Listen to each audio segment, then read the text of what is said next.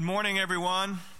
Most of you uh, know who Emily Saltz is. She's the Vice President for External Affairs and wants to make an announcement this morning. Good morning, y'all.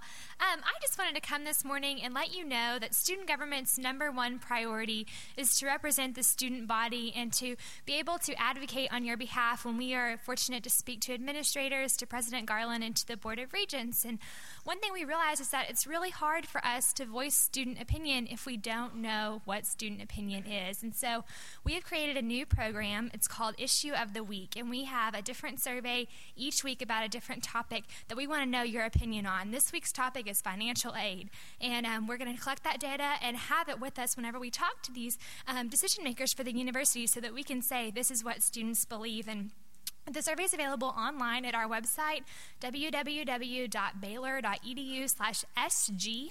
And we also have tables set up. It's going to be Monday, Wednesday, Thursday around lunchtime in the sub, Tuesdays around lunchtime in the BSB, Monday evenings in the library, and Tuesday evenings in the SLIC. So come by and talk to a student government representative and let us know what you think. Thanks, y'all. Thanks, Emily.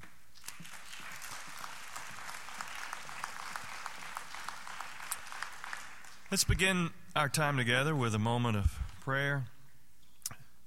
If you would pray with me, I want to invite you just in the silence of your own heart to be still for a moment and be grateful that you woke up today to another day. Be grateful that you have the opportunity to awaken to this day in particular. What's before you, the possibilities of it, the paths you can walk, resources and gifts that have been placed into your keeping. To be grateful for all of those who will befriend you and teach you and challenge you. In this moment of quietness, just ask God to help you be open to it all and to receive it as a gift. Through Christ we pray. Amen. We can think about what we do here at Baylor or in any Christian institution like this in a number of ways. As you think about being an, a university that is also somehow connected and cen- central to its existence and mission is the Christian faith. One of the ways I think you can speak to that as you maybe even talk to friends back home, you can say, Baylor's a place that challenges me to try to ask and, and think on the really important questions. The really big questions. What does it mean to be a human being? What, what is the creation all about? Who is the creator? What is the creator like? What does it mean to be whole as a human being, and how do we get there? How is it that we somehow search for the good in life and the things that that make for a meaningful existence. In many ways, that's what it means to be a part of an institution like this in, in Christian higher education. Dawn Eden is here this morning to help us think on one of those questions. How is it that we are whole? What does it mean to love? Dawn grew up apart from the faith in many ways, wasn't a Christian she went out of college and into young adulthood, began her career as a rock journalist, living in New York, you can sort of imagine it, writing for mag- magazines like Salon and Mojo. She wrote uh, and edited for these tabloid newspapers like New York Post and the Daily News. That was the existence she had as a young adult. That was her career. And she was drawn into the Christian faith. She became a Christian. And it radically changed who she was. She's here to tell her story and also talk to you about the book that came out of that change as she really was converted, as she was changed. She wrote a book about three or four years ago that's been pretty popular. Maybe you've heard of it The Thrill of the Chaste Finding Fulfillment While Keeping Your Clothes On. She's going to talk some about that from her perspective today. She's been featured on NBC's uh, Today Show and on television and other venues. She speaks all over the nation and in Europe. And uh, she is our guest here today. She's here to try to help us think on things that matter most. Dawn Eden is our guest in Baylor Chapel, and I want you to welcome her now with me. Thank you. Thank you. Thank you so much. Thank, thanks so much to Dr. Burleson and to everyone at Campus Ministry for inviting me here. Well, well, this is my third chapel of, of, the day, so I'm very happy to inform you the adrenaline is flowing. you know, my book's called The Thrill of the Chaste, and right now the chaste is truly thrilled.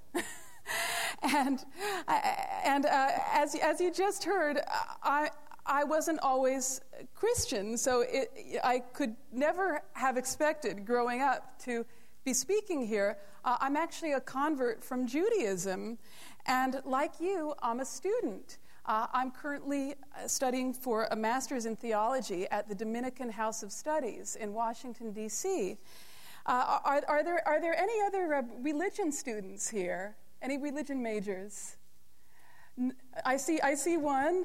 Uh, but you know, even those of you who aren't uh, theology or religion majors, if you're taking college courses in uh, in scripture, if you're formally formally studying uh, Christian faith in any way, you're way ahead of where I was as an undergrad uh, because uh, my undergrad degree was from New York University.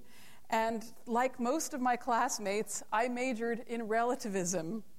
And so I decided, it's true, and so I decided to go back to school because after my book came out, reporters started to contact me from media ministries like Focus on the Family and Catholic Answers, and they would, they would say, We need a comment from an expert on chastity, so we thought of you. And I, and I thought, yikes, if I'm the expert, we're in trouble. because my book may be many things, uh, but one thing it's not is a theological treatise. And so now I'm learning in grad school the foundation for what Christians believe, in the hope that by learning this, I'll be able to deepen the effectiveness of my apostolate. And I've really been blessed in that uh, that apostolate, my, my ministry, has uh, so far taken me literally around the world. Uh, my book's in four languages now. Uh, it's in English, Spanish, Polish, and Chinese. In Polish, it's called Dres Czystoschi. You know, it's like, can I buy a vowel? And, and uh, I'm not quite sure what the Chinese title, you know, is you know, I, am I'm, uh, I, am you know, afraid, you know, it might be something a little different from the thrill of the chaste. Maybe if I'm lucky, it's like, you know, joy, luck, chastity or something. but, eh, but at least it is in that language. And, and I've been blessed to be able to give talks around the, uh, the world at colleges and churches throughout America, Canada, Europe, and uh, World, at World Youth Day in Sydney, Australia last year. And in the course of my talks, I've had some interesting audience reactions, uh, but there was one reaction once from a young woman in Florida. Uh, that just left me s- speechless. I was stunned. Uh, it came after I'd given this talk where I was discussing how modern society uh, ridicules virginity.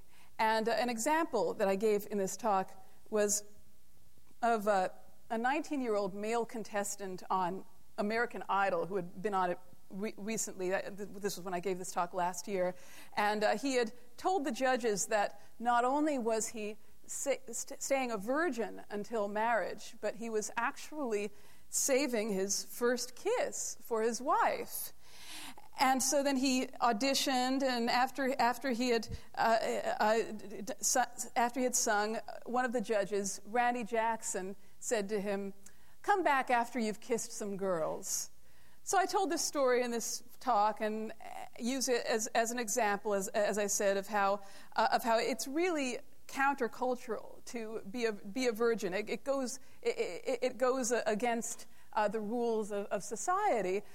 And so virgins are, are to be ad, admi- admired because they're the, they're the true uh, rebels. And so afterwards, this uh, young a blonde woman, about 30, uh, came up to me, very bubbly. Somehow, bubbliness and blondness uh, go together. And, uh, and she gave me this big smile, and she said, Thanks for giving a shout out to those of us who still have our V card. well, that was just wonderful. And uh, I, I, I, was honored. I mean, it's, it's been an honor for me since writing this book to hear from virgins who tell me that my book has encouraged them. Uh, and it's also a surprise uh, because, as much as I admire those who wait until marriage, uh, quite honestly, I, I, didn't write this book, The Thrill of the Chaste, uh, for them. I, I wrote my book for people who like me, bought into the culture's empty promises. Uh, people who wanted to be married and who believed that the way to build a relationship that would lead to marriage was by having sex. And, uh, you know, likewise, I wrote it for people who, as I had felt, you know, people who thought that they were doing everything right and are now haunted by the feeling uh, that they've messed everything up and can't go back. And so my goal is to help them find what I found, which is healing and hope and renewal in Christ. And so this morning, I'd like to share with you how God's love touched me and enabled me to break free from a lifestyle that was destroying my soul. Some of what I have to share uh, maybe a different perspective from what you've heard before. And some of it is painful, uh, but if you can bear with me through the painful stuff, I promise you there will be a happy ending. Uh, as I mentioned, I was born to a Jewish family outside New York City.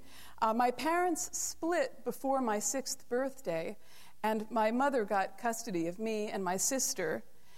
Now, as a child, I knew that my parents had used contraception.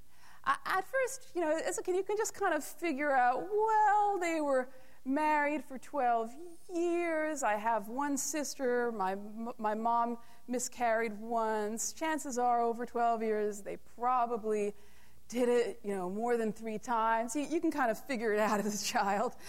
Uh, and then w- when my mother gave me it's true when my mother you know eventually gave me the talk about contraception she made it clear that she and my father had used it now from an early age and especially after the divorce i suffered from loneliness and a constant need for validation from others and looking back i believe that this crisis of identity uh, that i faced as a child as a teenager and a young adult had its roots in being a child of the contraceptive culture.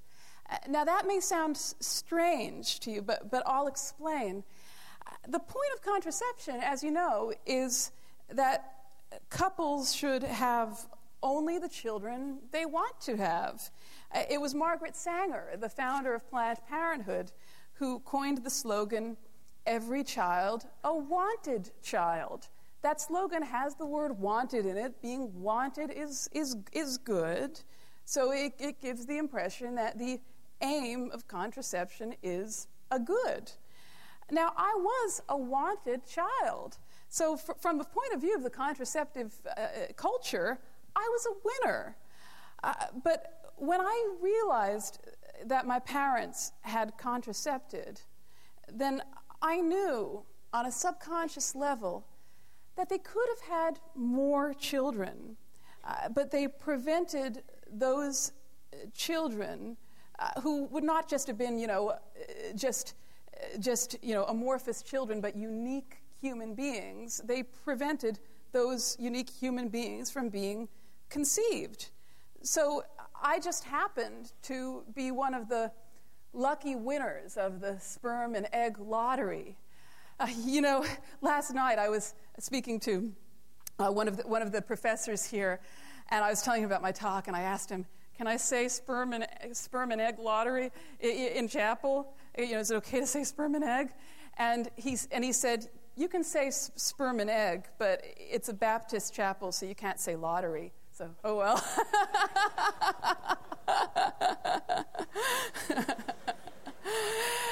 but, you know, the, the point is that the fact that I was wanted only came from pure chance.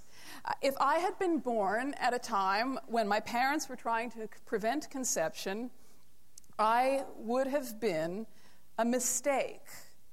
And so I believe that what I felt instinctively as a child uh, is a feeling that's shared subconsciously by our society at large and by young people in, in particular, uh, not just by those whose parents contracepted. Uh, it's the feeling uh, that, that my ultimate value depended not on being made in the image of God, but on being wanted and loved by others. It's very dangerous to feel that because then, if the love goes away, you know, as I, as I felt it uh, go away as a, as, as a child when, when my mother, you know, and my father after the divorce went into, each went into their own, own world, um, if, if you lose that sense of wantedness and, and, being, and being loved by, by your parents, then, then you lose a, your, the source of your sense of value. Um, and, you know, as I say, this is felt not just by kids whose parents contracepted, it's in the air we breathe. I mean, the, the law of our land says that only unborn children who are wanted have the right to life.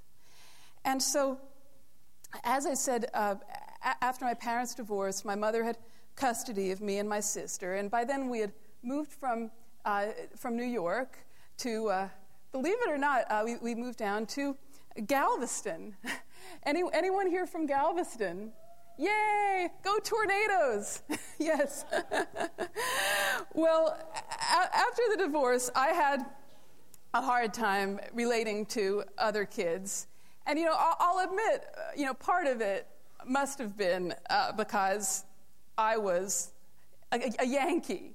I mean, I was in, you know, I was in grade school in Galveston, Texas, and I talked like this. So of course I was going to stick out a bit. Uh, but I think that uh, the reason I had a hard time relating to them was, and and that that increased my loneliness was, was really um, because my home life was so messed up. Uh, now, this was during the mid 70s, uh, a decade that's now known by a certain nickname. Uh, can, can, any of you tell me, you can just shout out, the, the, what's the nickname for the 1970s? The blank decade. Anyone know? Disco. The disco decade. Well, it was the disco decade, and and, and, I, and, I, and I confess that as a fifth grader, I wore some pretty atrocious satin uh, outfits. but no, um, the, the 70s was uh, known as the me decade. You know, whereas in the 60s, there was a sense that we're all in this together, even if we're all, you know, messing up and doing stuff that's wrong, at least it's all together. In the 70s, it was all about, about, about me. And uh, it, it, was the decade of radical uh, ind- individualism uh, when people, instead of you know, thinking about making sacrifices for others, they were thinking about themselves. It was a time when a lot of, when a lot of parents um, you know, felt that the best thing they could do for their children was to find themselves wherever that journey you know, t- t- took them. So, that, so they weren't thinking about being parents. And, and that was how my my mom was. She felt that having been a suburban housewife in the 1960s, she had missed out on, on all the fun. And so she determined to live this neo hippie lifestyle that she had missed. Um, and she tried to find herself. Uh, my mother tried to find herself through various New Age movements, following different spiritual gurus. And she tried to find herself through various men. Uh, now, my father was much different. Uh, he uh, remarried a year after the divorce. He stayed married and he held traditional values. Um, but um, so my father could have, if, if, he, if he had had the, the desire and the strength, he could have made the effort to provide a strong and positive counter to the hedonism I was learning from my mother. But my dad didn't want to seem like a prude. And he was clearly uncomfortable setting down rules for a daughter he rarely saw. And so he never tried to teach me about sexual morality. It was simply understood that I would have sex when I was ready, whether I was married or not. And so as a child, watching my mother in her spiritual life go from following one guru to another, I got disillusioned and I lost what little Jewish faith I, I had. Uh, but what stayed with me was what she taught me by her sexual behavior, by my mother's sleeping over at her boyfriend's homes, having her boyfriend sleep over. Uh, she taught me that uh, sex was just something that grown ups did because they wanted to. Marriage had nothing to do with it. There was nothing sacred about marriage, and there was nothing sacred about sex. And so uh, when I went off to college, going to New York University and living in a dorm in Greenwich Village, it seemed like the whole world echoed with uh, the messages I had learned from my mother. Uh, the network TV shows, the, the movies, the women's magazines.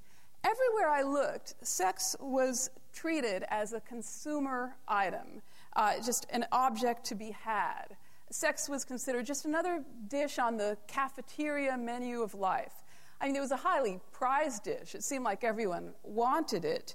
Uh, but the culture viewed sex as an object without any context, as though sex just had this existence out there on its own and we could just take it. George Michael could sing, I Want Your Sex. And people thought it made sense, as if one's sex or having sex could be just detached from who one is. And eh, indeed, that's the, that's the culture that I found myself in as I started to become uh, se- sexually active. That, that culture of, of, uh, of detachment. You, you, see, I, I didn't um, set out initially to have casual sex. I wanted to be married, and I believed that being open to premarital sex would bring me closer to marriage. And, and as I said, you know, I, I had this crisis of identity, this feeling of not being loved, and this need to find myself. And so I followed the example, you know, of the way my mother had tried to find herself through, uh, through men, hoping to find the one man who would who, who, would, who would love me, and then I could be who I discover who I truly was. And as I say, that leads to a culture of detachment. And this is something I only understand with hindsight as a Christian. I couldn't have explained it to you this way back then. Back then, all I knew was that I was unhappy uh, having sex outside marriage.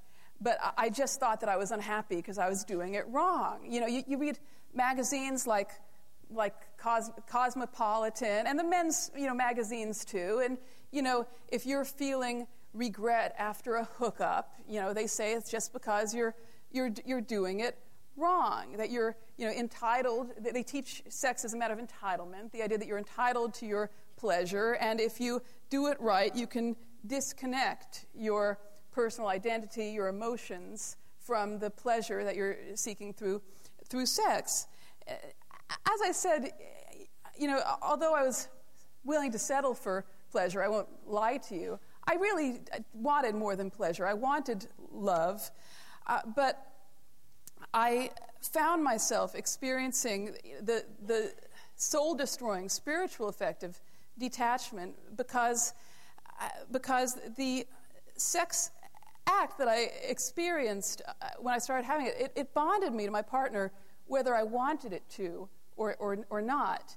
And there's a reason for that biologically. I mean, this goes back to Darwin. When a, a, a man and a woman have sex, nature doesn't know whether or not a, a, a, child will emerge from that union. What nature does know is that if a child does emerge, it's the only way the child's going to thrive uh, f- from a natural point of view is, is if the man and woman stay together, that, that's how the child's chances of survival are the greatest.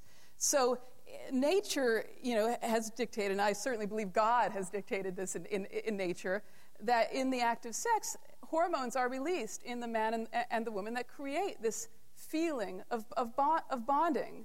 Eh, there's a scientific basis for, for this. And so, in practice, what it meant was that, was that when I was trying to find love through having sex, I would feel bonded to my partner whether I wanted to or not, and I certainly didn't want to be hurt. Now, let's say I was in this relationship that I really hoped would lead to marriage, but coming against the fear of being hurt, when I would feel the bonding through the sex that I was having, I knew, and my partner knew, that you know, as long as we weren't married, as long as we hadn't you know, made those vows, then even if we were saying, oh, this is going to lead to marriage, at any time before making that final, that, that final you know, vow, I or my partner could just walk out the door and say, see ya. And so eh, when, when you're in a sexual relationship and you, and you know that, even if you're in love, even if you want it to be married, if, even if you want to be, to, to be married, what happens, eh, what I experience is that I had to keep trying to detach because, because, eh, because I would keep feeling bonded from the sex and then have the fear of rejection.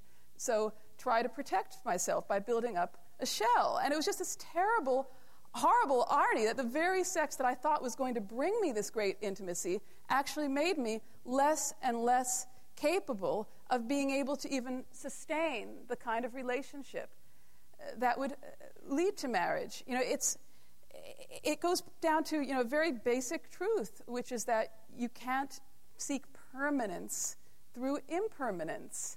Uh, that's why the divorce rate is so much higher among couples who live together before, before marriage than among couples who, who don't. Uh, because uh, having sex before marriage, contrary to what the culture says, is not practice for marriage. It's practice in looking at the other person and thinking you can be replaced. It's practice uh, for divorce. None of this I knew at, at that, at that time. Um, now, I became a rock journalist not just because I loved music, although I did, and not just because I found rock musicians attractive, although I did, uh, but I wanted to work in that field uh, because I wanted to be around people who were talented, valuable, important, because I was lonely, I was depressed, and I didn't know who I was. And I really believed along those lines that, that no man would marry me unless I had sex with him. I believed that there was nothing intrinsically valuable about me that could possibly make a man willing to wait to have sex with me until we were married. Uh, there's an old song that goes, You're nobody till somebody loves you. And I really believed that. And then one day, a crack of light entered my dark world in the most unexpected way. Uh, it happened in December of 1995 when I was 27, which now makes me 41. And. and thank you. It's okay to laugh. Uh, she's 41. She's talking to us about sex. Eek! You know. uh, but uh, yes, I was doing a telephone interview one day in 1995 with the leader of a Los Angeles rock band called the Sugarplastic, not a Christian band. And I thought that I would ask him a very intellectual question. So, uh, you know, I, I just wanted to show him how smart I was. So I asked him what he was reading lately. And he said he was reading a novel, The Man Who Was Thursday, by G.K. Chesterton. Anyone here read any Chesterton? Anyone? Yes? Uh, then, then you know where this is going because you can see as soon as the name Chesterton comes up, you know what's, what's going to happen. I had no idea. I just went out and bought this book thinking that it would give me something to talk about with this musician the next time he was in town. I, am sure I never would have picked it up if I had known that G.K. Chesterton was this great Christian writer whose work was responsible for rescuing C.S. Lewis from atheism.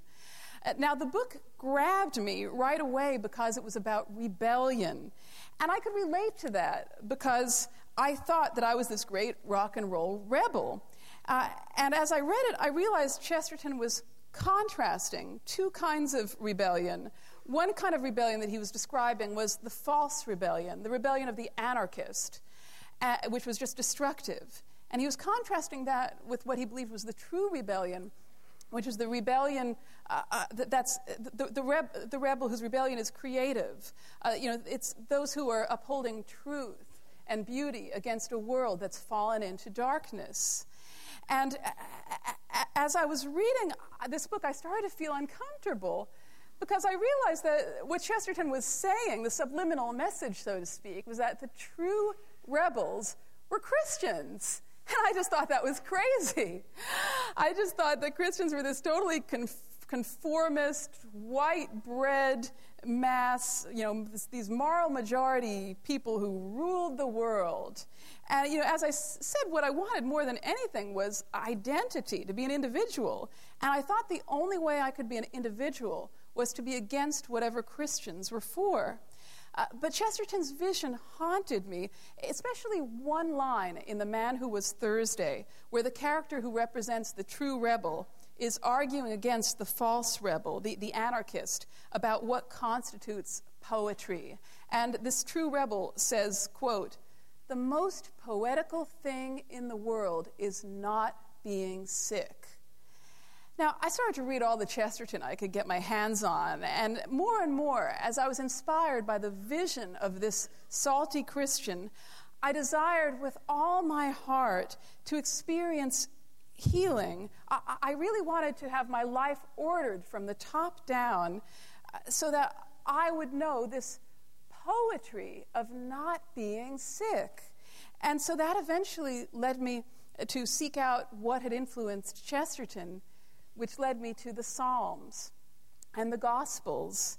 And finally, one day, 10 years ago this month, the door of my heart opened, and I had an experience of the presence of God. And for the first time in my life, I truly believed that God existed, that He cared about me, and that Jesus was His Son. And so I was baptized, praise God, and I became a baby Christian. And I knew that my lifestyle was in opposition to uh, my new values. So I, I went to the bookstore hoping to find a book that would show me how to uh, practice chastity. I, I, didn't know what chastity was, but I figured it had to do with just not having sex outside marriage. And so, looking for a book that would show me how to do this, uh, the only books I could find uh, were these books written for teenagers on staying pure till marriage which is very depressing. You know, if you if you if, if, if you feel if, if you feel like you know this is the only way that I can that I can get to heaven, and I've and I've and I've missed it. You know, I'd pick up this book with a flowery title like "Lady in, in, in Waiting," and it would say, um, "Of course, you've been keeping yourself pure for your prince." And I would just feel horrible. I'd be thinking, you know, to the author, sorry, lady, that train has left the station.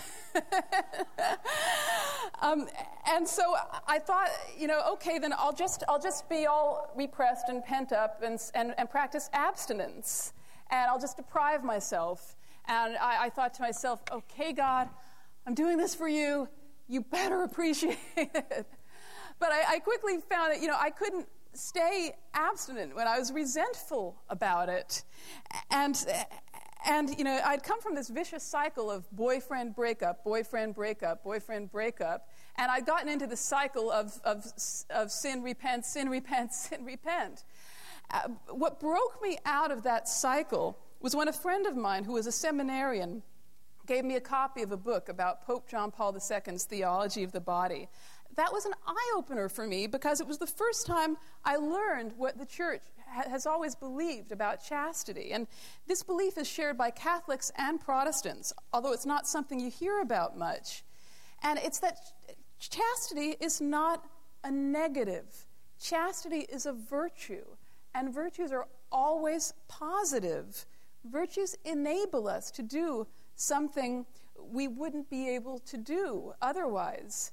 I, so I, I learned that, you know, I had just been thinking chastity is a no to sex outside of marriage, which for a single person it, it is. Um, but uh, what I learned from reading about what Christians believe is that chastity is really so much more than that because it's a yes uh, to God. Uh, chastity is the virtue that enables us to love fully and completely in every relationship in the manner that's appropriate to the relationship. And God's ordained and designed our bodies in such a way that sex is appropriate only to the married relationship. And I knew when, I was reading about this from my own experience, uh, what they call you know, natural law, that this was true. I was unhappy when I was living against God's, God's design. I, I may have had some pleasure, but I didn't have that, that joy and that fulfillment of really, know, of really knowing that I was returning the love that God had, had given me by living the way He wanted me to live. And, and so, you know, just as the married relationship is so much more than sex, chastity is so much more than not having sex. Uh, it's refocusing your relationships so that every person in your life, family, friends, the person on the street, uh, stands in for God how can I love God through loving this person? And learning that was the key to healing for me because I'd always thought if only I could find someone to love me, then, then I could find meaning in life, find my place in the world, find my identity. But the truth is, we find our true identity, our true individuality, not when we're loved by another human being, we find it when we love. I learned that the great tragedy in life is not the tragedy of being unloved. The greatest tragedy is the tragedy of not loving. Uh, this is how we become more than conquerors through him who loved us. That's, that's Romans 837. Uh, it's in the love that Christ gives us that we become the individuals we were created to be through loving others. That's why, you know, I can never understand how people say chastity narrows your, your, your, your world. Um, you know, I, have been living chaste, chastely now for several, several years, and I'm still in hope of, of, of marriage. And it's not easy, uh, but, uh, but my world is so much wider now, and I have more joy and more love now than I did when I was, when I was trying to find love through, through sex. You know, I was living a narrow world before, uh, in a narrow, narrower world before I was chaste. I was like the characters on Sex, on, uh, uh, on Sex in the City, you know, uh, living with blinders on, always on the prowl. Chastity has opened my world, and it's given me a sense of wonder and thankfulness. And I'm so thankful to be able to share this joy with you all today. Thank you so much, and God bless you. And please pray for me. Thank you.